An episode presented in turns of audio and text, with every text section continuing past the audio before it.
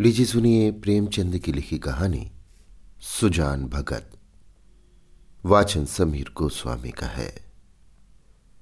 सीधे सादे किसान धन हाथ आते ही धर्म और कीर्ति की ओर झुकते हैं। दिव्य समाज की भांति वे पहले अपने भोग विलास की ओर नहीं दौड़ते। सुजान की खेती में कई साल से कंचन बरस रहा था। मेहनत तो गाँव के सभी किसान करते थे, पर सुजान के चंद्रमा बली थे। ऊसर में भी दाना छींट आता तो कुछ ना कुछ पैदा हो जाता था। तीन वर्ष लगातार ऊख लगती गई। उधर गुड़ का भाव तेज था। कोई दो ढाई हज़ार हाथ में आ गए। बस चित्त की वृत्ति धर्म की ओर झुक पड़ी। साधु संतों का आदर सत्कार होने लगा। द्वार पर धूनी चलने लगी। कानून गो इलाके में आते तो सुजान महतो के चौपाल में ठहरते। हल्के के हेड कांस्टेबल थानेदार शिक्षा विभाग के अफसर एक न एक उस चौपाल में पड़ा ही रहता। मैं तो मारे खुशी के फूल न समाते। धन्य भाग उसके द्वार पर अब इतने बड़े बड़े हाकिम आकर ठहरते हैं। जिन हाकिमों के सामने उसका मुँह न खुलता था, उन्हीं की अब महतो महतो करते जबान सूखती थी। कभी कभी भजन भाव हो जाता। एक महात्मा ने डॉल अच्छा देखा तो गाँव में आसन जमा दिया। गांजे और चरस की बहार उड़ने लगी। एक ढोलाकाई मजीरे मंगाए गए, सत्संग होने लगा। ये सब सुजान के दम का जलूस था। घर में सैरों दूध होता, मगर सुजान के कंठ तले एक बूंद भी न जाने की कसम थी। कभी हाकिम लोग चखते, कभी महात्मा लोग। किसान को दूध, घी से क्या मतलब? उसे रोटी और साग चाहिए। सुजान की नम्रता का अब पारावार न था। सबके सामने सिर झुकाए रहता। कहीं लोग ये ना कहने लगे कि धन पाकर उसे घमंड हो गया है।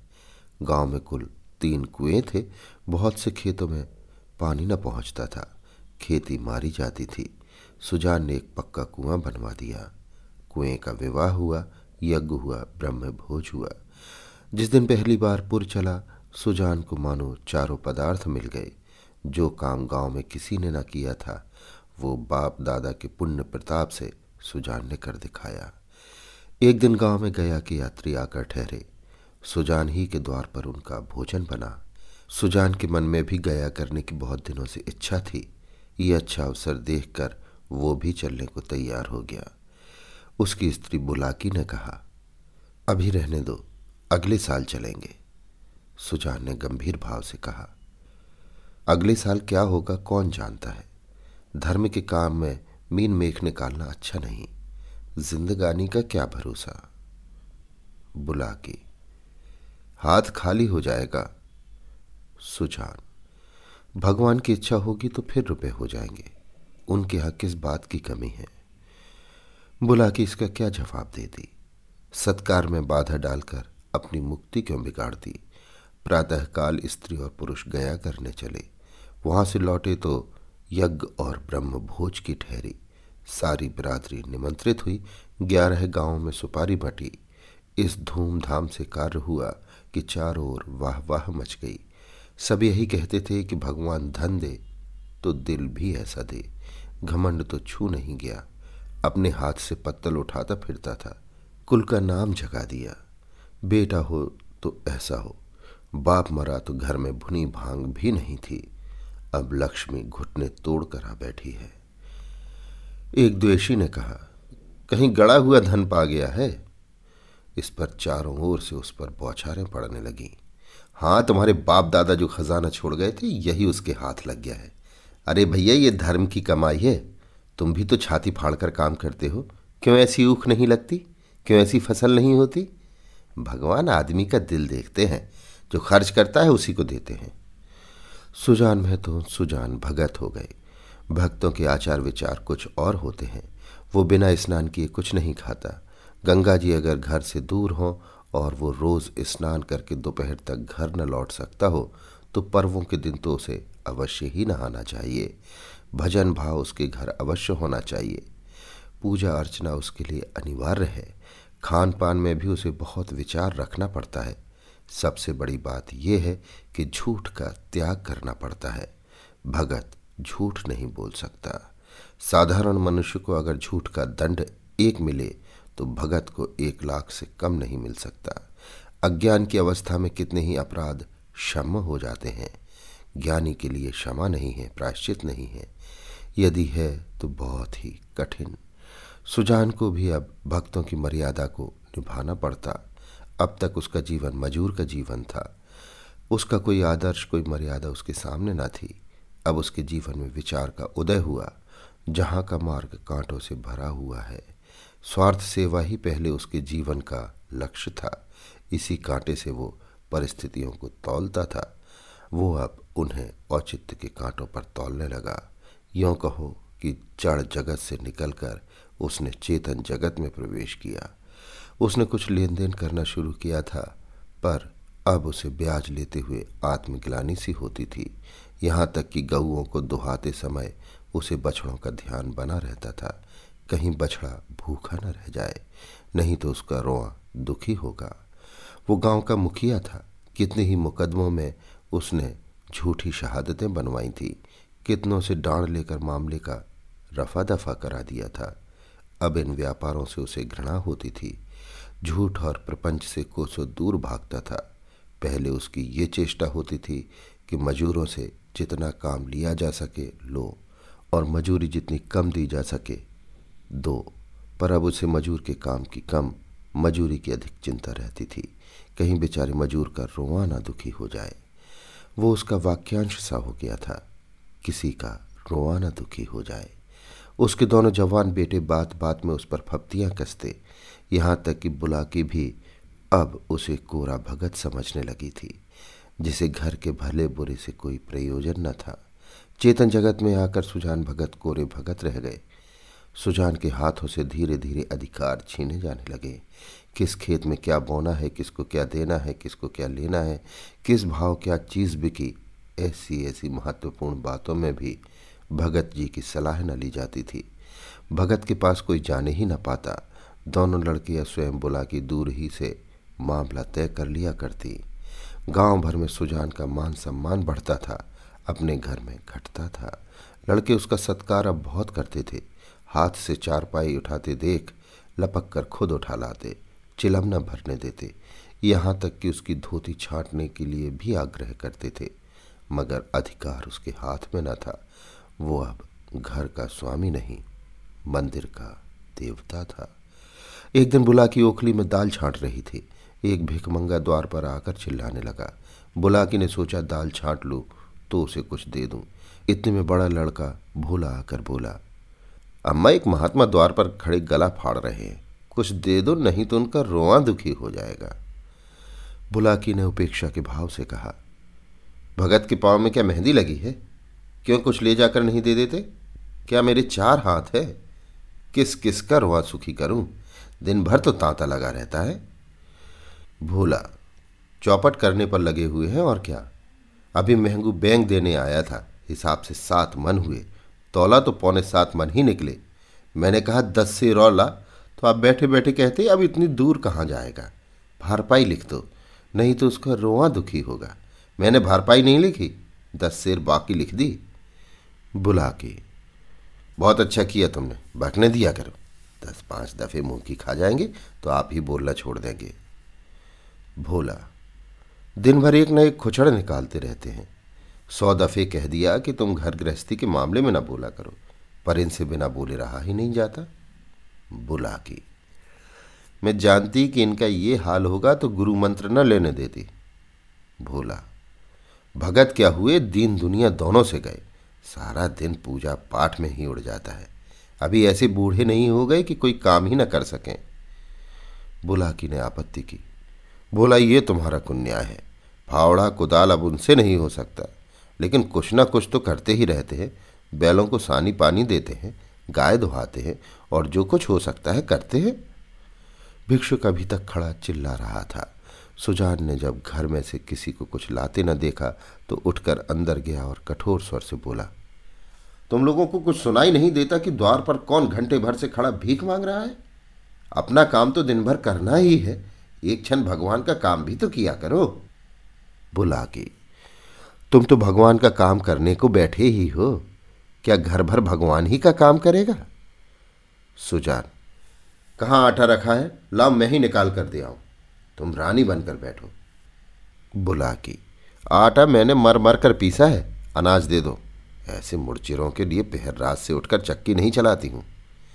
सुजान भंडार घर में गए और एक छोटी सी छबड़ी को जौ से भरे हुए निकले। जौ शेर भर से कम न था। सुजान ने जानबूझकर केवल बुलाकी और भोला को चढ़ाने के लिए भिक्षा परंपरा का उल्लंघन किया था। तिस पर भी ये दिखाने के लिए कि छबड़ी में बहुत ज़्यादा जौ नहीं है, वो उसे चुटकी से पकड़े हुए थे। चुटकी इतनी बोझ न संभाल सकती थी। हाथ काँप रहा था। एक क्षण विलंब होने से छबड़ी के हाथ से छूट कर गिर पड़ने की संभावना थी, इसलिए वो जल्दी से बाहर निकल जाना चाहते थे। सहसा भोला ने छबड़ी उनके हाथ से छीन ली और त्योरियाँ बदलकर बोला, सेहत का माल तो नहीं है जो लुटाने चले हो। छाती फाड़ फाड़ कर काम करते हैं, तब दाना घर में आता है। सुजान ने खिसिया कर कहा, मैं भी तो बैठा नहीं रहता? भोला भीख भीख की तरह दी जाती है, लुटाई नहीं जाती। हम तो एक बेला खाकर दिन काटते हैं कि पति पानी बना रहे और तुम्हें लुटाने की सूझी है। तुम्हें क्या मालूम कि घर में क्या हो रहा है? सुजान ने इसका कोई जवाब न दिया। बाहर आकर भिखारी से कह दिया, बाबा, इस समय जाओ, किसी का हाथ खाली नहीं है। और पेड़ के नीचे बैठकर विचारों में मग्न हो गया। अपने ही घर में उसका ये अनादर, अभी वो अपाहिज नहीं है, हाथ पाँव थके नहीं है। घर का कुछ ना कुछ काम करता ही रहता है। उस पर यह अनादर। उसी ने घर बनाया, ये सारी विभूति उसी के श्रम का फल है, पर अब इस घर पर उसका कोई अधिकार नहीं रहा। अब वो द्वार का कुत्ता है। पड़ा रहे और घर वाले जो रूखा सूखा दे दें, वो खाकर पेट भर लिया करे। ऐसे जीवन को धिक्कार है। सुजाने से घर में नहीं रह सकता। संध्या हो गई थी, भोला का भाई शंकर नारियल भरकर लाया। सुजान ने नारियल दीवार से टिकाकर रख दिया। धीरे धीरे तंबाकू जल गया। जरा देर में भोला ने द्वार पर चारपाई डाल दी। सुजान पेड़ के नीचे से न उठा। कुछ देर और गुजारी। भोजन तैयार हुआ। भोला बुलाने आया। सुजान ने कहा, भूख नहीं है। बहुत मनावन करने पर भी न उठा। तब बुलाकी ने आकर कहा, खाना खाने क्यों नहीं चलते? जी तो अच्छा है। सुजान को सबसे अधिक क्रोध बुलाकी ही पर था ये भी लड़कों के साथ है। ये बैठी देखती रही और भोला ने मेरे हाथ से अनाज छीन लिया। इसके मुँह से इतना भी न निकला कि ले जाते हैं तो ले जाने दो। लड़कों को न मालूम हो कि मैंने कितने श्रम से गृहस्थी जोड़ी है, पर ये तो जानती है। दिन को दिन और रात को रात नहीं समझा। भादों की अंधेरी रात में मड़ैया लगाकर ज्वार की रखवाली करता था। जेठ बैसाख की दोपहरी में भी दम न लेता था। और अब मेरा घर पर इतना भी अधिकार नहीं है कि भीख तक न दे सकूँ। माना कि भीख इतनी नहीं दी जाती, लेकिन इनको तो चुप रहना चाहिए था, चाहे मैं घर में आग ही क्यों न लगा देता। कानून से भी तो मेरा कुछ होता है। मैं अपना हिस्सा नहीं खाता, दूसरों को खिला देता हूँ। इसमें किसी के बाप का क्या साझा? अब इस वक्त बनाने आई है। इसे मैंने फूल की छड़ी से भी नहीं छुआ। नहीं तो गाँव में ऐसी कौन औरत है जिसने खसम की लाते ना खाई हो। कभी कड़ी निगाह से देखा तक नहीं। रुपए पैसे लेना देना सब इसी के हाथ में दे रखा था। अब रुपए जमा कर लिए हैं तो मुझी से घमंड करती है। अब इसे बेटे प्यारे हैं। मैं तो निखट्टू, लुटाऊ, घर फूकू घोंगा हूँ। मेरी इसे क्या परवाह? तब लड़के ना थे, जब बीमार पड़ी थी और मैं गोद में उठाकर बैद के घर ले गया था। आज उसके बेटे हैं और ये उसकी माँ है। मैं तो बाहर का आदमी। मुझसे घर से मतलब ही क्या? बोला, अब खा पी कर क्या करूँगा? हल जोतने से रहा, फावड़ा चलाने से रहा। मुझे खिलाकर दाने को क्यों खराब करेगी? रख दो, बेटे दूसरी बार खाएँगे। बुला की, तुम तो ज़रा ज़रा सी बात पर तिनक जाते हो। सच कहा है, बुढ़ापे में आदमी की बुद्धि मारी जाती है। भोला ने तो इतना कहा था कि इतनी भीख मत ले जाओ, या और कुछ? सुजान। हाँ बेचारा इतना कहकर रह गया। तुम्हें तो मज़ा तब आता जब वो ऊपर से दो चार डंडे लगा देता। क्यों? अगर यही अभिलाषा है तो पूरी कर लो। भोला खा चुका होगा, बुला लो। नहीं, भोला को क्यों बुलाती हो? तुम ही ना जमा दो दो चार हाथ। इतनी कसर है, वो भी पूरी हो जाए। बुला की। हाँ और क्या? यही तो नारी का धर्म ही है। अपने भाग सराहो कि मुझ जैसी सीधी औरत पाली। जिस बल चाहते हो बैठाते हो। ऐसी मुहजोर होती तो तुम्हारे घर में एक दिन भी निबाह ना होता। सुजान हाँ भाई, वो तो मैं ही कह रहा हूँ कि देवी थी और हो। मैं तब भी राक्षस था और अब भी दैत्य हो गया हूँ। बेटे कमाऊ हैं, उनकी सी ना कहोगी तो क्या मेरी सी कहोगी? मुझसे अब क्या लेना देना है? बुला की, तुम झगड़ा करने पर तुले बैठे हो और मैं झगड़ा बचाती हूँ कि चार आदमी हंसेंगे। चलकर खाना खा लो सीधे से, नहीं तो मैं जाकर सो रहूँगी। सुजान, तुम भूखी क्यों सो रहोगी? तुम्हारे बेटों की तो कमाई है। हम, मैं बाहरी आदमी हूँ। बुला की, बेटे तुम्हारे भी तो हैं। सुजान, नहीं, मैं ऐसे बेटों से बाज आया। किसी और के बेटे होंगे। मेरे बेटे होते तो क्या मेरी दुर्गति होती? बुला की, गालियाँ दोगे तो मैं भी कुछ कह बैठूँगी। सुनती थी मर्द बड़े समझदार होते हैं, पर तुम सबसे न्यारे हो। आदमी को चाहिए कि जैसा समय देखे, वैसा काम करे। अब हमारा और तुम्हारा निबाह इसी में है कि नाम के मालिक बने रहें और वही करें जो लड़कों को अच्छा लगे। मैं ये बात समझ गई। तुम क्यों नहीं समझ पाते? जो कमाता है, उसी का घर में राज होता है। ये दुनिया का दस्तूर है। मैं बिना लड़कों से पूछे कोई काम नहीं करती।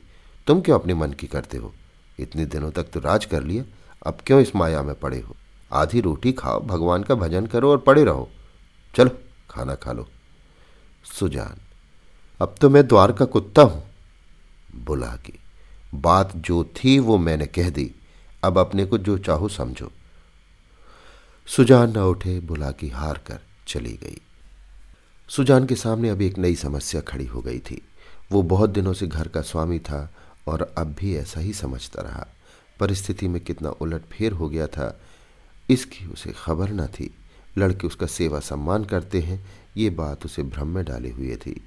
लड़के उसके सामने चिलम नहीं पीते, खाट पर नहीं बैठते। क्या ये सब उसके गृह स्वामी होने का प्रमाण न था? पर आज उसे ये ज्ञात हुआ कि ये केवल श्रद्धा थी, उसके स्वामित्व का प्रमाण नहीं। क्या इस श्रद्धा के बदले वो अपना अधिकार छोड़ सकता था? कदापि नहीं। अब तक जिस घर में राज किया, उसी घर में पराधीन बनकर वो नहीं रह सकता। उसको श्रद्धा की चाह नहीं, सेवा की भूख नहीं। उसे अधिकार चाहिए। वो इस घर पर दूसरों का अधिकार नहीं देख सकता। मंदिर का पुजारी बनकर वो नहीं रह सकता। न जाने कितनी रात बाकी थी। सुजान ने उठकर गणासी से बैलों का चारा काटना शुरू किया। सारा गाँव सोता था, पर सुजान करवी काट रहे थे। इतना श्रम उन्होंने अपने जीवन में कभी न किया था। जब से उन्होंने काम करना छोड़ा था, बराबर चारे के लिए हाय हाय पड़ी रहती थी। शंकर भी काटता था, भूला भी काटता था, पर चारा पूरा न पड़ता था। आज वो इन लौंडों को दिखा देंगे चारा कैसे काटना चाहिए। उनके सामने कटिया का पहाड़ खड़ा हो गया और टुकड़े कितने महीन और सुडोल थे, मानो सांचे में ढाले गए हों। मुँह अंधेरे बुला के उठी तो कटिया का ढेर देखकर दंग रह गई। बोली, क्या भोला, आज रात भर कटिया ही काटता रह गया? कितना कहा कि बेटा, जी से जहान है, पर मानता ही नहीं, रात को सोया ही नहीं? सुजान भगत ने ताने से कहा वो सोता ही कब है? जब देखता हूँ काम ही करता रहता है। ऐसा कमाऊ संसार में और कौन होगा? इतने में भोला आँखें मलता हुआ बाहर निकला। उसे भी ये ढेर देखकर आश्चर्य हुआ। माँ से बोला, क्या शंकर आज रात को उठा था अम्मा? बुला की, वो तो पड़ा सो रहा। मैंने तो समझा तुमने काटी होगी। भोला मैं तो सवेरे उठ ही नहीं पाता। दिन भर चाहे जितना काम कर लूँ, पर रात को मुझसे नहीं उठा जाता। बुला की। तो क्या तुम्हारे दादा ने काटी है? भोला हाँ मालूम तो होता है, रात भर सोए नहीं, मुझसे कल बड़ी भूल हुई। अरे वो तो हल लेकर जा रहे थे, जान देने पर उतारू हो गए हैं क्या? बुला की, क्रोधी तो सदा के हैं, अब किसी को सुनेंगे थोड़े ही? भोला, शंकर को जगा दो, मैं भी जल्दी से मुँह हाथ धोकर हल ले जाऊँ। जब और किसानों के साथ भोला हल लेकर खेत में पहुँचा तो सुजान आधा खेत जोत चुके थे। भोला ने चुपके से काम करना शुरू किया। सुजान से कुछ बोलने की उसकी हिम्मत न पड़ी। दोपहर हुआ। सभी किसानों ने हल छोड़ दिए, पर सुजान भगत अपने काम में मग्न है। भोला थक गया है। उसकी बार बार इच्छा होती है कि बैलों को खोल दे, मगर डर के मारे कुछ कह नहीं सकता। सबको आश्चर्य हो रहा है कि दादा कैसे इतनी मेहनत कर रहे हैं। आखिर डरते डरते बोला, दादा, अब तो दोपहर हो गया। हल खोल देना? सुजान हाँ खोल दो। तुम बैलों को लेकर चलो, मैं डांड फेंक कर आता हूँ। भोला मैं संझा को डांड फेंक दूँगा? सुजान, तुम क्या फेंक दोगे? देखते नहीं हो, खेत कटोरी की तरह गहरा हो गया है। तभी तो बीच में पानी जम जाता है। इस कोइड़ के खेत में बीस मन का भीगा होता था, तुम लोगों ने इसका सत्यानाश कर दिया। बैल खोल दिए गए। भोला बैलों को लेकर घर चला, पर सुजान डांड फेंकते रहे। आध घंटे बाद डांड फेंक कर वो घर आए, मगर थकान का नाम न था। नहा खाकर आराम करने के बदले उन्होंने बैलों को सहलाना शुरू किया। उनकी पीठ पर हाथ फेरा, उनके पैर मले पूछ सहलाई। बैलों की पूछें खड़ी थी। सुजान की गोद में सिर रखे, उन्हें अकथनीय सुख मिल रहा था। बहुत दिनों बाद आज उन्हें ये आनंद प्राप्त हुआ था। उनकी आँखों में कृतज्ञता भरी हुई थी। मानो वे कह रहे थे, हम तुम्हारे साथ दिन रात काम करने को तैयार हैं। अन्य कृषकों की भांति भोला अभी कमर सीधी कर रहा था कि सुजान ने फिर हल उठाया और खेतों की ओर चले। दोनों बैल उमंग से भरे दौड़े चले जाते थे। मानो उन्हें स्वयं खेत में पहुँचने की जल्दी थी। भोला ने मड़ैया पर लेटे लेटे पिता को हल लिए जाते देखा, पर उठ न सका। उसकी हिम्मत छूट गई। उसने कभी इतना परिश्रम न किया था। उसे बनी बनाई गृहस्थी मिल गई थी। उसे ज्यों त्यों चला रहा था। इन दामों वो घर का स्वामी बनने का इच्छुक न था। जवान आदमी को बीस धंधे होते हैं। हंसने बोलने के लिए, गाने बजाने के लिए भी तो उसे कुछ समय चाहिए। पड़ोस के गाँव में दंगल हो रहा है। जवान आदमी कैसे अपने को वहाँ जाने से रोकेगा? किसी गाँव में बारात आई है, नाच गाना हो रहा है। जवान आदमी क्यों उसके आनंद से वंचित रह सकता है? वृद्ध जनों के लिए बाधाएँ नहीं। उन्हें न नाच गाने से मतलब न खेल तमाशे से गरज। केवल अपने काम से काम है, बुलाकी ने कहा। भोला, तुम्हारे दादा हल लेकर गए। भोला, जाने दो अम्मा, मुझसे ये नहीं हो सकता। सुजान भगत के इस नवीन उत्साह पर गाँव में टीकाएँ हुई। निकल गई सारी भक्ति। बना हुआ था, माया में फंसा हुआ है। आदमी काहे को? भूत है। मगर भगत जी के द्वार पर अब फिर साधु संत आसन जमाए देखे जाते हैं। उनका आदर सम्मान होता है। अब की उसकी खेती ने सोना उगल दिया है, बखारी में अनाज रखने की जगह नहीं मिलती। जिस खेत में पाँच मन मुश्किल से होता था, उसी खेत में अब दस मन की उपज हुई है। चैत का महीना था, खलिहानों में सतयुग का राज था। जगह जगह अनाज के ढेर लगे हुए थे। यही समय है जब कृषकों को भी थोड़ी देर के लिए अपना जीवन सफल मालूम होता है, जब गर्व से उनका हृदय उछलने लगता है। सुजान भगत टोकरे में अनाज भर भर कर देते थे और दोनों लड़के टोकरे लेकर घर में अनाज रखाते थे।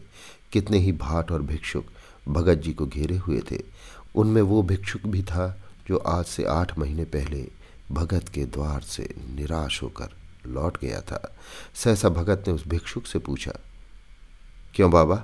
आज कहाँ कहाँ चक्कर लगाया है भिक्षुक, अभी तो कहीं नहीं गया भगत जी, पहले तुम्हारे ही पास आया हूँ। भगत अच्छा तुम्हारे सामने ये ढेर है, इसमें से जितना अनाज उठाकर ले जा सके, ले जाओ। भिक्षुक ने शुद्ध नेत्रों से ढेर को देखकर कहा, जितना अपने हाथ से उठाकर दोगे, उतना ही लूँगा। भगत, नहीं, तुमसे जितना उठ सके, उठा लो। भिक्षुक के पास एक चादर थी। उसने कोई दस सेर अनाज उसमें भरा और उठाने लगा। संकोच के मारे और अधिक भरने का उसे साहस न हुआ। भगत उसके मन का भाव समझकर आश्वासन देते हुए बोले, बस, इतना तो एक बच्चा भी उठा ले जाएगा। भिक्षुक ने भोला की ओर संदिग्ध नेत्रों से देखकर कहा, मेरे लिए इतना ही बहुत है। भगत, नहीं, तुम सकचाते हो, अभी और भरो। भिक्षुक ने एक पंसेरी अनाज और भरा। और फिर भोला की ओर सशंक दृष्टि से देखने लगा। भगत, उसकी ओर क्या देखते हो बाबा जी मैं जो कहता हूँ वो करो। तुमसे जितना उठाया जा सके, उठा लो। भिक्षुक डर रहा था कि कहीं उसने अनाज भर लिया और भोला ने गठरी न उठाने दी तो कितनी भद्द होगी। और भिक्षुकों को हंसने का अवसर मिल जाएगा। सब यही कहेंगे कि भिक्षुक कितना लोभी है। उसे और अनाज भरने की हिम्मत न पड़ी। तब सुजान भगत ने चादर लेकर उसमें अनाज भरा और गठरी बाँध कर बोले, इसे उठा ले जाओ। भिक्षुक, बाबा, इतना तो मुझसे ना उठ सकेगा। भगत, अरे, इतना भी ना उठ सकेगा? बहुत होगा तो मन भर, भला ज़ोर तो लगाओ, देखो उठा सकते हो या नहीं? भिक्षुक ने गठरी को आजमाया, भारी थी, जगह से हिली भी नहीं, बोला, भगत जी, ये मुझसे ना उठ सकेगी। भगत अच्छा बताओ, किस गाँव में रहते हो? भिक्षुक। बड़ी दूर है भगत जी। अमूला का नाम तो सुना होगा। भगत अच्छा आगे आगे चलो, मैं पहुँचा दूँगा। ये कहकर भगत ने ज़ोर लगाकर गठरी उठाई और सिर पर रखकर भिक्षुक के पीछे हो लिए। देखने वाले भगत का ये पौरुष देखकर चकित हो गए। उन्हें क्या मालूम था कि भगत पर इस समय कौन सा नशा था। आठ महीने के निरंतर अविरल परिश्रम का आज उन्हें फल मिला था। आज उन्होंने अपना खोया हुआ अधिकार फिर पाया था। वही तलवार जो केले को भी नहीं काट सकती, सान पर चढ़कर लोहे को काट देती है। मानव जीवन में लाग बड़े महत्व की वस्तु है। जिसमें लाग है वो बूढ़ा भी हो तो जवान है। जिसमें लाग नहीं, गैरत नहीं, वो जवान भी मृतक है। सुजान भगत में लाग थी और उसी ने उन्हें अमानुषीय बल प्रदान कर दिया था। चलते समय उन्होंने भोला की ओर सगर्व नेत्रों से देखा और बोले, ये भाट और भिक्षुक खड़े हैं। कोई खाली हाथ न लौटने पाए। भोला सिर झुकाए खड़ा था। उसे कुछ बोलने का हौसला न हुआ। वृद्ध पिता ने उसे परास्त कर दिया था। अभी आप सुन रहे थे प्रेमचंद की लिखी कहानी सुजान भगत। वाचन समीर गोस्वामी का था। Ace is the place with the helpful hardware, folks. Ace is the only national retailer that carries Benjamin Moore paint, which means the paint you trust and a huge selection of colors are right in your neighborhood. And this Saturday only, you can pick up a free sample of Benjamin Moore at your local Ace. It's a great way to explore quality colors and find the perfect one for your place. So if you're looking for award winning service and a new look for your home, look no further than Benjamin Moore paint at Ace. Offer valid August 1st for Ace Rewards members, limit one at participating stores while supplies last.